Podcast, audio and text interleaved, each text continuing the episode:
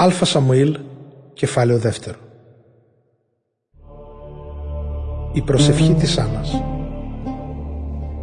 Ύστερα η Άννα έκανε αυτή την προσευχή. «Κύριε», είπε, «γέμισες την καρδιά μου με χαρά, με σήκωσες και με δυνάμωσες. Τώρα μπορώ με τους εχθρούς μου να γελάω. Με βοήθησες για τούτο είμαι χαρούμενη. Μόνον ο Κύριος είναι Άγιος. Άλλος Θεός έξω από εκείνον δεν υπάρχει. Κανένας δεν μπορεί να προστατεύει όπως Αυτός. Μην υπερηφανεύεστε και τους σπουδαίους μην κάνετε. Για τα αμαρτωλά σας σχέδια μην καφιέστε. Ο Κύριος τα ξέρει όλα όσα κάνετε.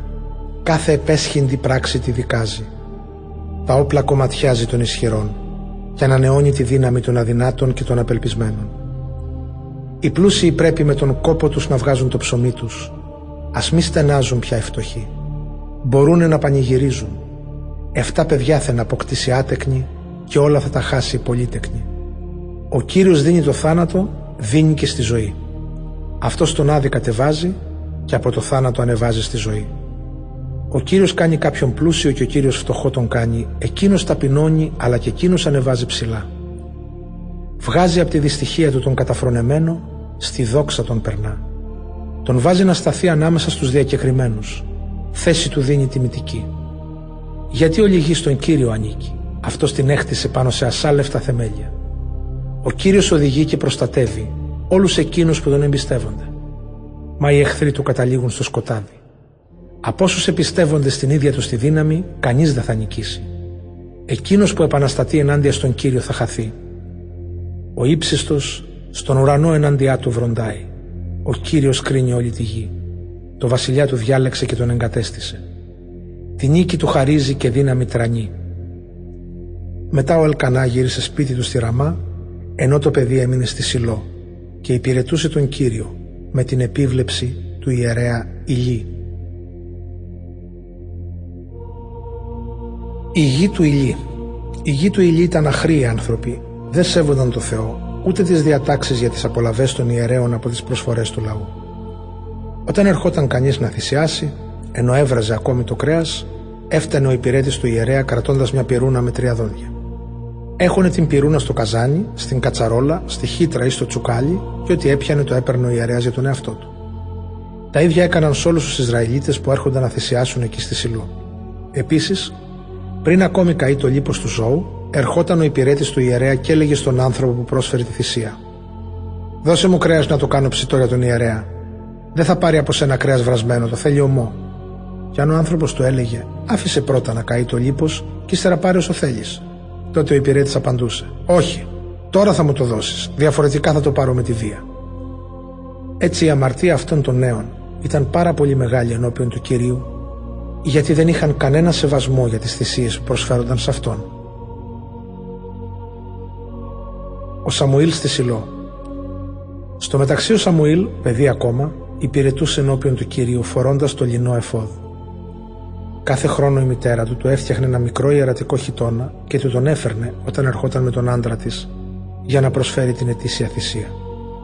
Τότε ο Ηλί ευλογούσε τον Ελκανά και τη γυναίκα του και έλεγε στον Ελκανά «Εύχομαι ο Κύριος να σου δώσει απογόνους από αυτή τη γυναίκα στη θέση του παιδιού που αυτή αφιέρωσε στον Κύριο». Έπειτα γύριζαν στο σπίτι τους. Ο Θεός ενδιαφέρθηκε για την Άννα και έμεινε έγκυος και γέννησε τρεις γιους και δύο κόρες. Ωστόσο, ο μικρός Σαμουήλ μεγάλωνε υπηρετώντας τον Κύριο. Ο Ηλί και η γη του. Ο Ηλί είχε πια γεράσει πολύ. Όταν μάθαινε πως φέρονταν οι γη του στους Ισραηλίτες και ακόμα ότι πλάγιαζαν με τις γυναίκες που υπηρετούσαν στην είσοδο της σκηνής του μαρτυρίου τους έλεγε «Τι πράγματα είναι αυτά που κάνετε, τι είναι αυτά τα έσχη σας που έρχονται στα αυτιά μου από όλο το λαό; Σταματήστε παιδιά μου. Είναι τρομερά αυτά που ακούω και που έχουν διαδοθεί μέσα στο λαό του Κυρίου. Αν κάποιος αμαρτήσει απέναντι σε έναν άλλον, τότε ο Θεός μπορεί να τον υπερασπιστεί. Αν όμως αμαρτήσει απέναντι στον κύριο, τότε ποιος θα τον υπερασπιστεί; Αυτοί όμως δεν έδιναν σημασία στα λόγια του πατέρα τους, γιατί ο κύριος ήθελε να τους θανατώσει. Ο μικρός Σαμουήλ συνέχιζε να μεγαλώνει και να κερδίζει την αγάπη του κυρίου και των ανθρώπων. Προφητεία εναντίον της οικογένειας του Ηλίου. Τότε ένας προφήτης ήρθε στον Ηλί και του είπε «Άκου τι λέει ο Κύριος. Ξέρεις καλά πως όταν ο προπάτοράς σου ο Ααρών ήταν στην Αίγυπτο του φανέρωσα εκεί τον εαυτό μου τον καιρό που όλη η οικογένειά του ήταν δούλη στη δυναστεία του Φαραώ. Από όλες τις φυλές του λαού του Ισραήλ διάλεξα αυτόν να γίνει ιερέας μου να ανεβαίνει στο θυσιαστήριό μου να καίει το θυμίαμα και να φοράει το εφόδεν ενώπιόν μου. Επίσης όρισα το μερίδιο που θα παίρνει η οικογένεια του προγόνου σου από όλες τις θυσίες των Ισραηλιτών που προσφέρονται με φωτιά. Γιατί τώρα εσείς δεν έχετε κανένα σεβασμό για τις θυσίες και τις ανέμακτες προσφορές που διέταξα να μου φέρνουν στο θυσιαστήριό μου οι Ισραηλίτες; Γιατί εκτιμάς τους γιους σου περισσότερο από μένα και παχαίνεται από τα καλύτερα μέρη των προσφορών του λαού μου του Ισραήλ; Γι' αυτό, να τι λέει ο Κύριος, ο Θεός του Ισραήλ. Πραγματικά είχα υποσχεθεί ότι η οικογένειά σου, η συγγένεια του πατέρα σου θα ήταν ιερής μου για πάντα. Τώρα όμως, εγώ ο Κύριος λέω, μακριά από μένα κάτι τέτοιο. Εγώ θα τιμήσω αυτούς που με τιμούν και αυτοί που με καταφρονούν θα ντροπιαστούν. Κοίτα, έρχεται ο καιρός που θα συντρίψω όλους τους νέους στην οικογένειά σου και στη συγγένειά σου έτσι που κανείς τους δεν θα προλάβει να γεράσει. Θα βλέπεις έναν αντίπαλο να υπηρετεί στο θυσιαστήριο και θα φθονείς κάθε ευτυχία που θα δίνω στους Ισραηλίτες αλλά στην οικογένειά σου ποτέ πια δεν θα υπάρξουν μακροήμεροι.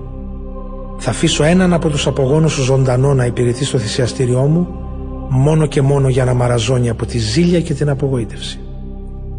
Όλοι οι άλλοι απόγονοι της οικογένειάς σου θα πεθαίνουν πάνω στο άνθος της ηλικίας τους. Σημάδι για όλα αυτά που σου προλέγω θα είναι αυτό που θα συμβεί στους δυο σου γιους, στο Χοφνί και στο Φινέες θα πεθάνουν και οι δυο μαζί την ίδια μέρα και θα αναδείξω έναν ιερέα που θα μου είναι πιστός και θα πράττει ό,τι εγώ σκέφτομαι και θέλω. Θα του δώσω απογόνους που θα με υπηρετούν παντοτινά, πλάι στο βασιλιά που θα έχω εκλέξει. Και όποιος απομείνει από τους απογόνους σου, θα έρχεται να τον προσκυνάει για λίγα χρήματα ή για ένα κομμάτι ψωμί και θα του λέει «Βάλε με σε μία από τις ιερατικές υπηρεσίες για να τρώω ένα πιάτο φαΐ».